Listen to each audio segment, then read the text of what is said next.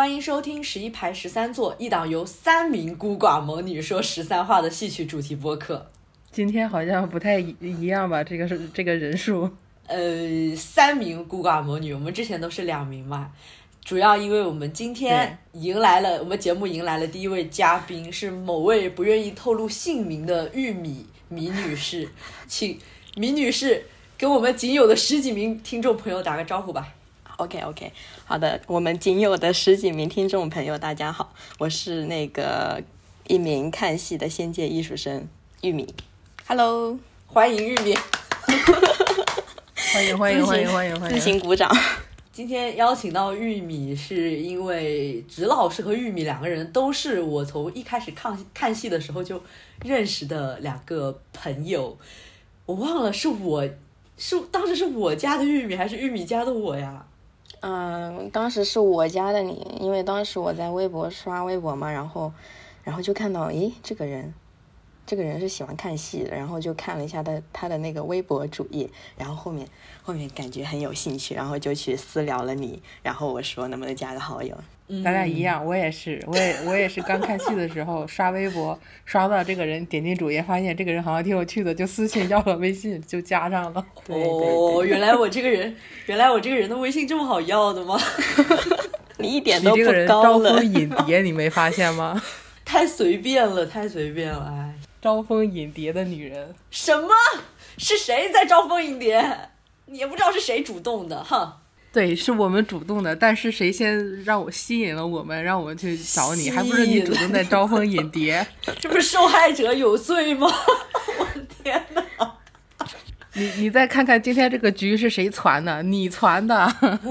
好吧，那直接吧，直接看看我们今天这个题目啊，叫“从最少女的宝哥哥谈起”。这个题目是不是有一点毛病？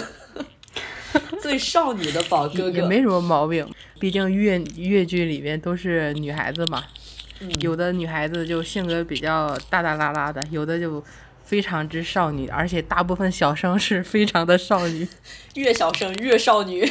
那今天呢，我们这个节目是从这一位最少女的宝哥哥谈起，然后主要聊一聊戏曲的青年演员。我是正在做后期的导诊，因为这期节目呢会辐射到比较多的青年演员，所以大家千万不要对号入座，而且我们的观点仅代表个人。首先呢，请玉米老师给我们介绍一下这个最少女的宝哥哥是谁，以及他和戏曲和越剧是怎么样结缘的。这个少女的宝哥哥是谁？先你先说一下。我觉得在越剧最少女的宝哥哥肯定是角，肯定是王婉娜啦。哦，那么王婉娜是谁呢？做作很做作。竟然没有人知道王婉娜是谁吗？嗯、那就请你给我们介绍一下哦吧，。他是谁呢？王婉娜是上海越剧院的青年演员，徐派演员，他是我们最少女的宝哥哥。天呐，介绍的跟没有介绍一样。他就是那个每个通稿上都写的九五后演员的九四年王婉娜吗？救命永远不承认自己是九四年。前那个节目不就是呃，他非常自信的说我们都是九五后，然后只有他一个人是九四年的。哎，也不是吧，也有好像还有比他还大的。哎，不重要，我们主要就是聊，就是这波九零后啊，或者是比较年轻的演员们的一些我们想聊的一些东西，乱七八糟的。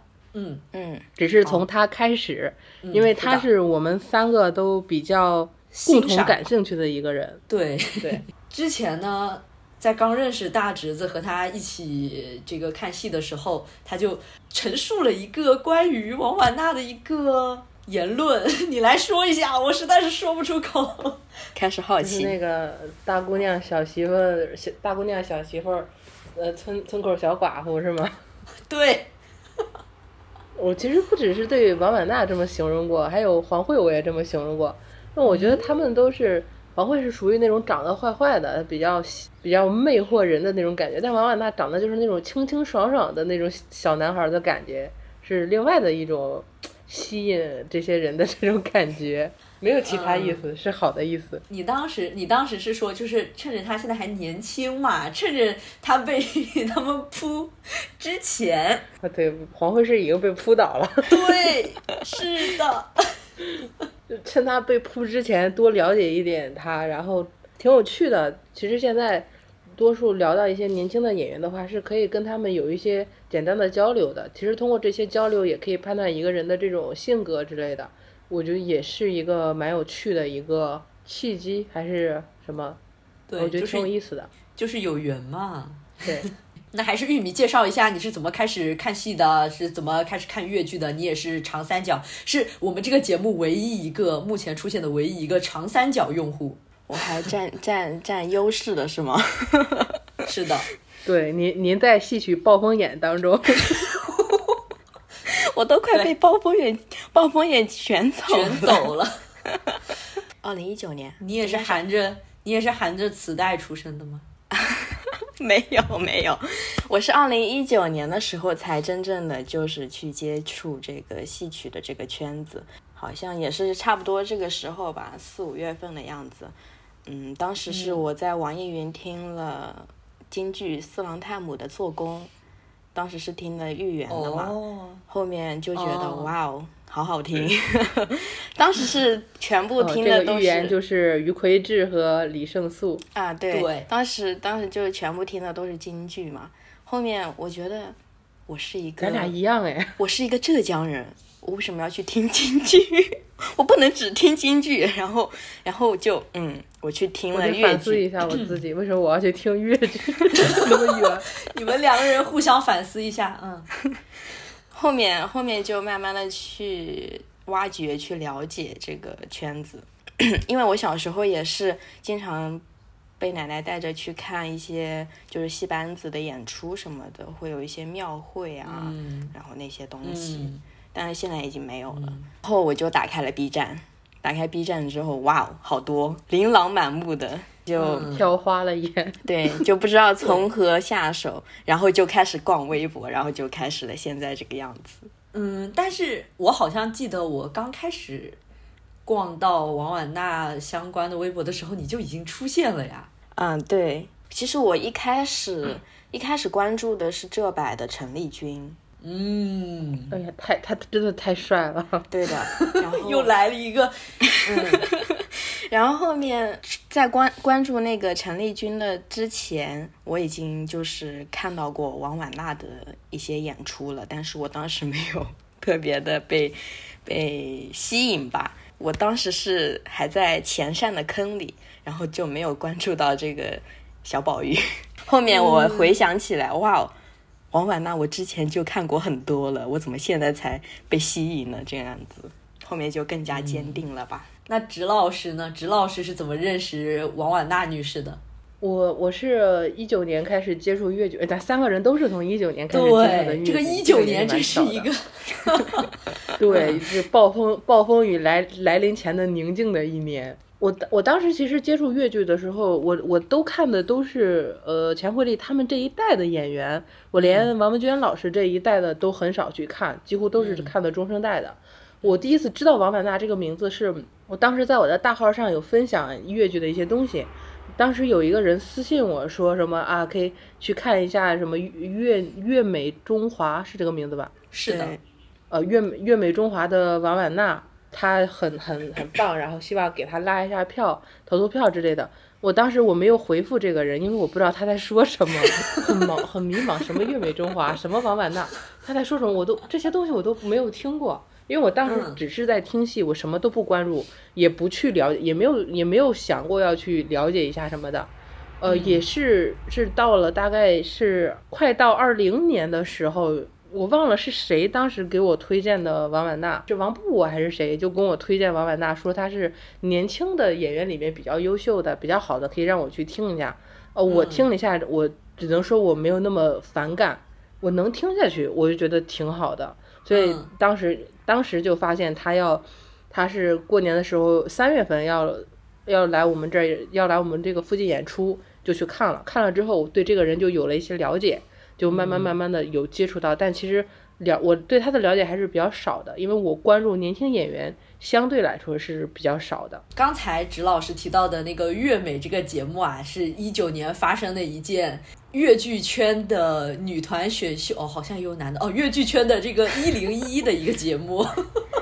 粤剧幺零幺，我忘了我是从什么时候突然发现王婉娜的，可能是在刷 B 站还是微博的时候看见，觉得哎，这个女生还长得挺好看的。都是颜狗吗？她她长得她长得确实是挺可爱的。然后我去 B 站上搜看了一个她的类似于是访谈吧，当时印象特别特别深刻，是她最后结尾的时候说了一句。他说：“呃，越剧就是我的爱人，就类似于呃，我要一辈子和他在一起之类的。”然后我当时就被打动，我对这种就充满热情、充满热爱的表达就没有抵抗力，真的。那后来也是通过微博超话认识了一些像玉米，不是不是一些，就是认识了玉米。我有好多一起。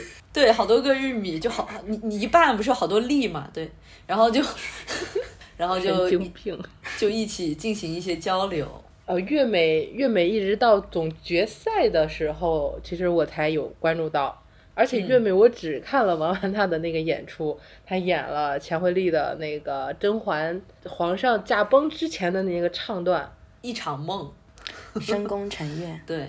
对对他的了解，其实那个时候就是真的是蛮少的。我对他的印象就是，嗯，挺好的，比较优秀的一个年轻的演员，长得也很好看，呃呃，能力也不错，就主要就是长得不错。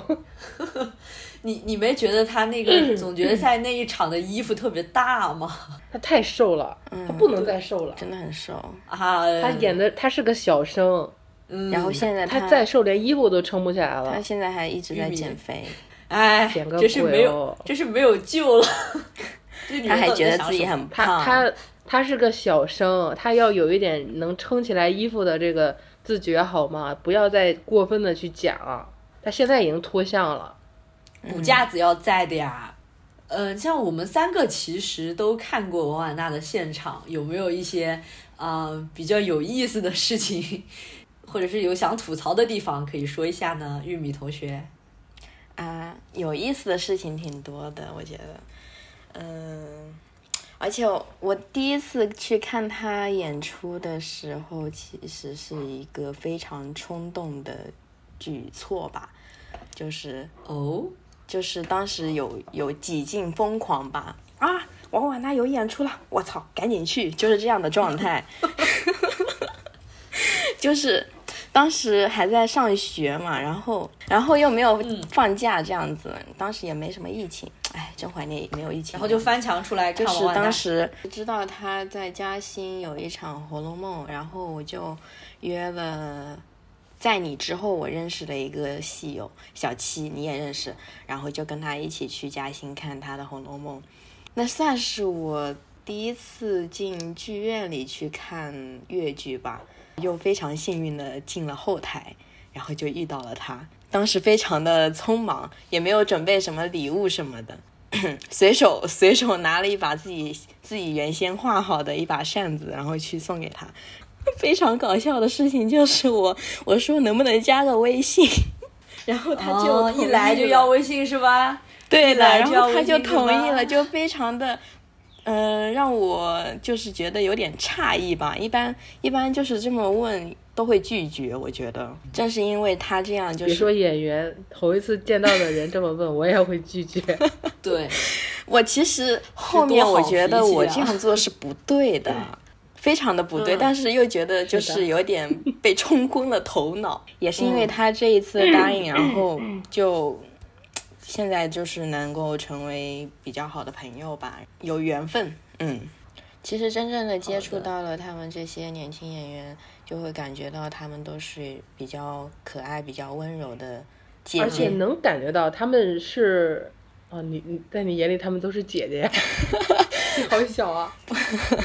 因为我真的很小。其实我是我其实是能感觉到年轻演员他们是对他们从事的这个工作是有热情的。但大环境对他们来说并不是很友好。但他们其实也是蛮喜欢自己现在从事的这个工作，也是有努力的想要去呃改正自己的缺点，去精精进自己的能力之类的。是的，他们目前也就是多需要一些舞台去演出。嗯嗯，其实大环境现在不要说他们了，老演员都没有舞台，毕竟这个疫疫情。谁都没有舞台。现在我每次看到剧院一边开票一边取消，一边开票一边取消，我就觉得大家好不容易啊，就都是西西弗斯，都是那种我开开心心的，我开开心心的花了钱，过了两个月又给我退回来了。手机里只有两个短信，一个付款通知，一个退款通知。总会。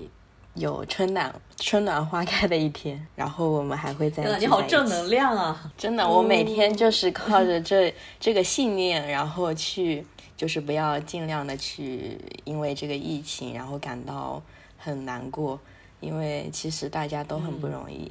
如果每个人都这么消极的话，那这个真的无法解救了。对其实也算是一个一个没有时间的约吧。嗯，那我来说一下去看王婉娜的戏的几个经历吧。OK，嗯，第一次是我去的深圳。哦，我竟然为为了《红楼梦》跑到了深圳去，因为王婉娜同学她的呃移动交通工具，这个地方呢是一个口误，我想说的是移动通信工具，形同虚设。所以呢，我就一开始有联系到他，后来就联系不到，当天就联系不到了，就只能在戏结束了以后和众多，其实深圳也没有那么众多吧，就是一部分的小迷妹，呃，不对，老迷妹在那个后台出口那儿等他。然后那一次是应该是我第一次见到他，那一次我还做出了一个非常疯狂的举动。为什么我为什么我那个时候也这么疯狂？我那时候是带了一个。一个玩偶去看的那个戏，呃，因因为是一个大剧院，所以是没有人上去献花的。这个时候呢，我就非常的恐怖，我从底下越过封锁线，爬到了舞台上，冲冲上去把那个玩偶送给了他，他被吓了一跳。大家，大家在大家在参与一些活动的时候，真的很容易失了智。不要不要不要学我，我现在再也不会做这样的事情了。我我也有过一个这种这种嗯这样的一次经历，从那那之后，我也不敢再这样，因为真的很疯。我因为我当时是去，我当时是去是去追杨紫琼，嗯，她是来北京做那个电影发布会嘛，当时只有我们几个人。呃，杨紫琼的粉丝就去了我们十个人左右吧。另外的一个演员叫什么什么宪华，他的粉丝呼呼啦啦坐了好几排。老杨的我们老杨的粉丝十几个人就蜷缩在最后一排。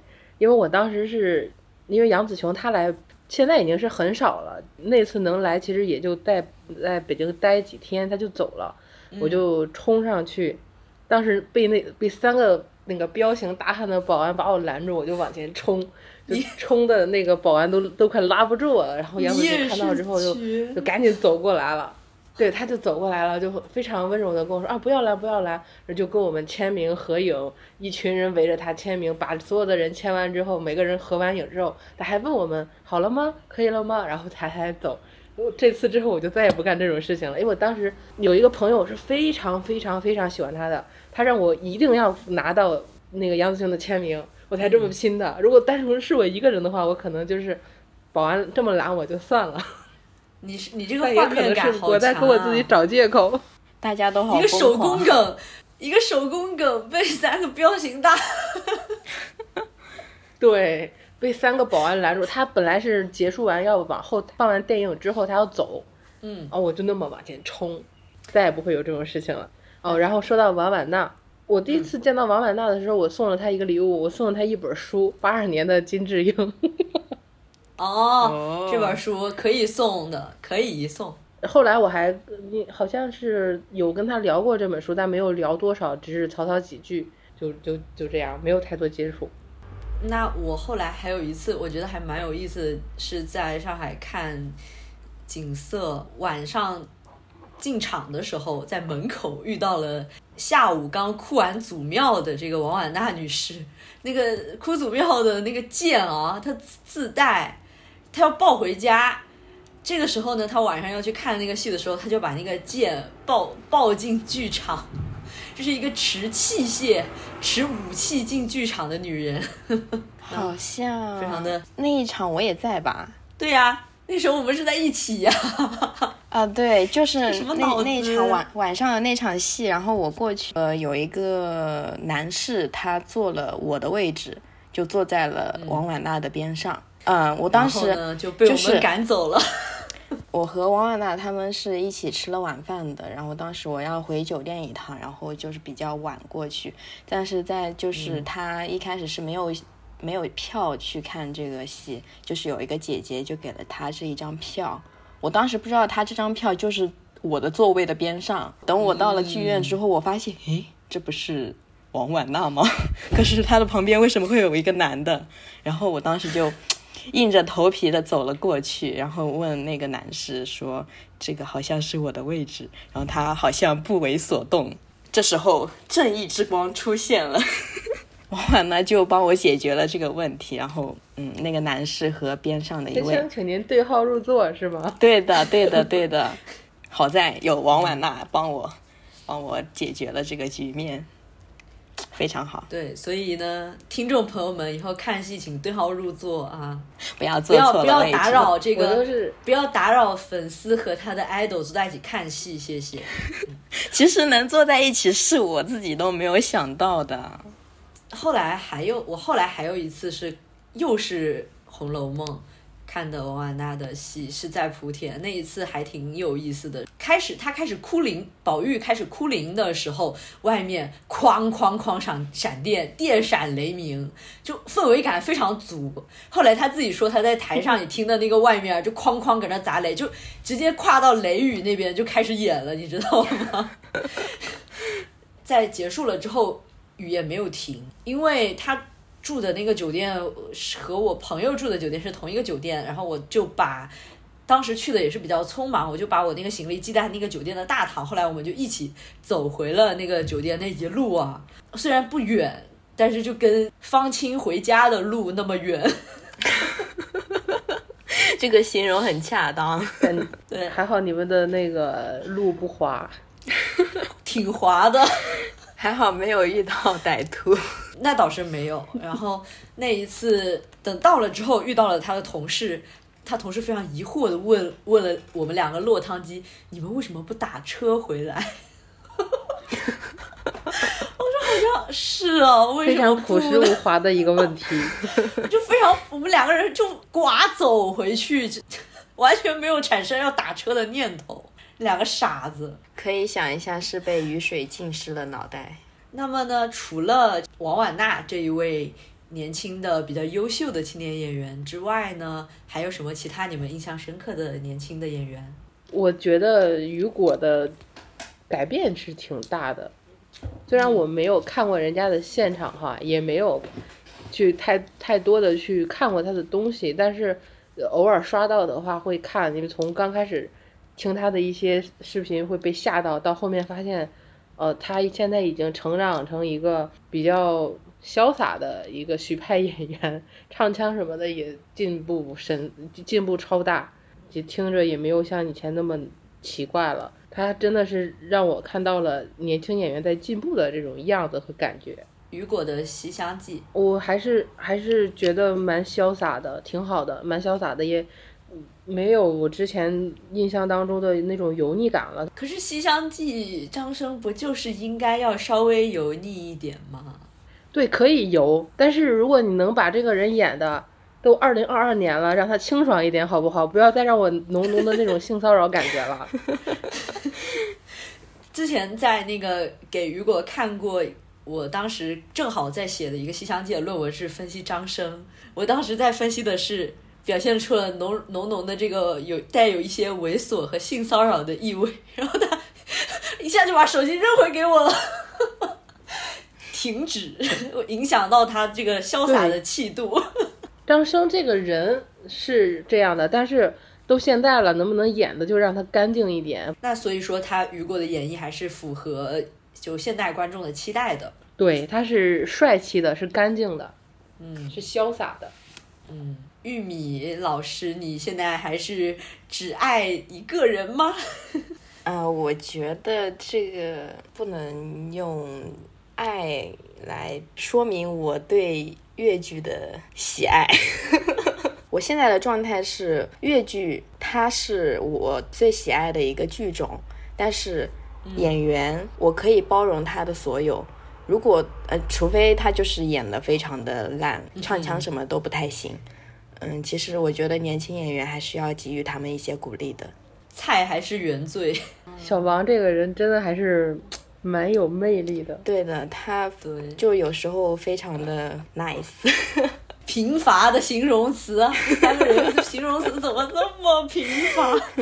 我们之间就不需要太多华丽的词藻，好吗？懂了懂了，格局我格局太小了。嗯，打开，好的。呃，像刚才玉米老师提到的，他是说可以除了专业上的硬伤，他可以全力的支持青年演员。那青年演员其实，在现在看戏的人来说，是有很多人是完全不看的，基于前辈中生代他们太好了。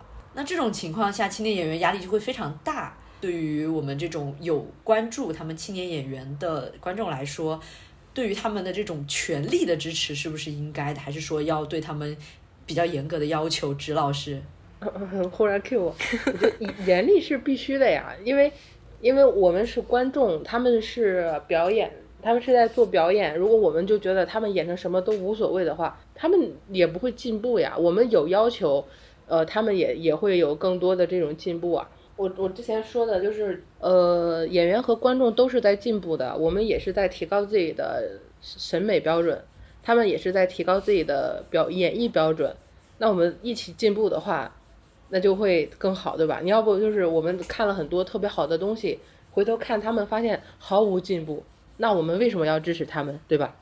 但是你让我看到你虽然现在不好，但是我能感觉到你一步一步的让我看到你真的是有在进步的。那我们每次买票去进剧场看的时候，就会有一种期待感，就会觉得他已经在进步了，那他就会这次肯肯定会更好一点，对吧？嗯，没错。的，其实我是一直还蛮反对观众绑架演员，说一定他一定要非常非常努力。可能因为我是一个不是很努力的人，所以我会觉得如果有，即使即使我的职业比较特殊，如果有这样呃外界和我完全没有那么有关系的人来这样绑架我，其实我会觉得不太好。大部分的观众都对中生代、原生代的老老一辈的老师们比较的尊重。演员演员他们可以只是把他们的这个表演当成只是一个工作，每天只是就是简单的把把该完成的事情要求完完完完成的时间和事情去做完，也不管自己是否有进步，就不不用去努力，就平常心的去对待。那我们作为观众的话，那我们进剧场花钱进剧场看他们演戏，是不是也要去接受他们的这种，呃无所谓，不需要努力，我就这样爱看不看的这种心态呢？也没有一定要演员就是把你所有的时间都放在这个上面去做这件事情，就努力到昏天黑地不分白天黑夜。但是你一定要有一些进步的迹象，能让我看到你是比之前要优秀的。你不只是说呃我每天就是随便你爱看不看的这种心态的话，那那这个东西不就就已经晚了吗？你高低你是要进步的呀。对的，我们作为观众，我们作为观众，我们作为消消费者哈，他们的演出，他们演出的结果是一个商品吧。既然我们买其他东西可以对这个产品有要求，为什么我们去看演出就要包容他们的这种我就是演不好，你爱看不看的这种想法呢？我们对他们提出一些要求，希望他们变得更好，难道不也是正常应该的吗？对吧？没错，你可以，你可以不努力，但请你一定要表现出你真的是有在用心做这件事情。你可以，如果你没有那么好的天赋的话，你可以考虑一下转行也行。你不需要就是说我既没有天赋，我又不努力，你转行好不好？好的，我来总结一下刚才我和直老师的这两个观点呢。其实这两个观点看似啊针锋相对，其实并不是，并没有冲突。呃，为什么呢？因为我刚才持的观点是。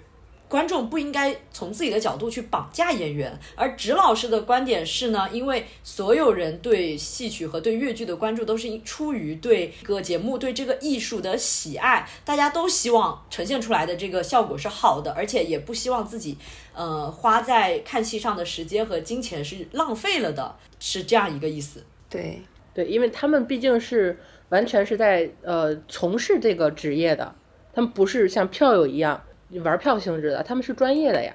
那玉米老师觉得呢？其实我是综合你们两个人的意见的，就是我们希望他们就是有所进步，但是我也不希望就是他们因为前辈们非常的优秀，然后导致自己对于自己的业务能力太过焦虑。就是说到了重点，我就是希望他们循序渐进的，让我们感觉到他们确实是有在改变，有在不一样，也不需要就是那种。成为就是宗师那样的人物，其实就是像中生代他们也没有优秀到那个程度。其实没有不用太去把前辈们的优秀品质对转移到自己的身上，全部包揽。其实你形成自己的一个独立的风格，就是已经非常优秀了。可以希望可以把的自己的目标定成今天的自己比昨天的好就行，完全没有需要没有必要去那种我要像某某某就是那种大前辈一样那么优秀。对，做不到的环境都已经不一样了。是的，确实是这样。嗯，但其实他们现在可能也不太形成自己的风格，可能也不太现实。嗯，所以说是循序渐进，他们是有有必要去努力的。嗯，就有一些演员比较年轻的演员，他们会被评价为非常像他们的老师。你们对这个 这种情况是怎么看的呢？我是觉得现在这个阶段是很正常的。嗯刚开始都是模仿嘛，那找不到自己的特点的的之前，就要先去模仿，先去学怎么去唱好这个东西，才能去找到自己发声啊、表演的一些特点，再去表演这个东西。现在就很正常，他们还年轻。其实我是觉得啊，像每个人的声音条件其实是不一样的，其实没有必要刻意去追求和老师，可以，你可以去追求老师的技巧，或者是老师的。呃，能力，但是如果是声线都要想要做到一模一样的话，那这个就是不太正确的一个想法。其实是这样的，因为他们现在是在跟着老师，是呃完全的跟着老师是在学的。其实，在跟他们学的时候是没有办法控制自己的去模仿了老师。就像我们自己去学一首歌的时候，在学的时候也会去模仿这个，不自觉的去模仿这个歌手的声音、声线这个样子的。所以他们是需要有一些沉淀的时间。目前就是完全去学老师的一些东西，把老师东西学过来之后，再去多的演出，多的去排戏，才能够把这些东西消化成自己的，才能开始慢慢有自己的风格。主要就是年轻演员现在还就是演出的机会比较少，就希望他们可以多多的去演一些，不管什么演出，只要是能演就多演，这样是还是比较好的。对的，还是要多实践。听了那么多，我觉得大侄子的观念还是比较正的，非常的中肯。咱们的越剧青年演员们继续努力，让我们这些年轻的观众或者比较上了年纪的观众，然后看到他们的努力，这样子就是不会让我们觉得进了剧场就好像白看了一场一样。也 也希望让他们。能够通过自己的努力，然后慢慢的成长为更好的、更出色的好演员。嗯，我的最后总结就是，我希望他们好，因为等我老了，我我希望有戏可以看，就这样。对，是这个样子。既然我们选择了愿意陪着青年演员一起成长，我们也是希望他们能够一直在我们成长的这个过程中。不停的给我们惊喜，以及我们到了最后，还有我们的下一代，大家也有好看的戏看，这个样子。因为现在看戏的年轻人真的挺少的，非常希望有很多年轻人来关注这个圈子，让这个圈子继续跟以前一样释放活力。但是现在这个圈子里的人都已经释放不出来活力了，在未来，OK。这期节目的最后，我们播放一首上海越剧院徐派小生演员王婉娜演唱的《红楼梦》金玉良缘选段。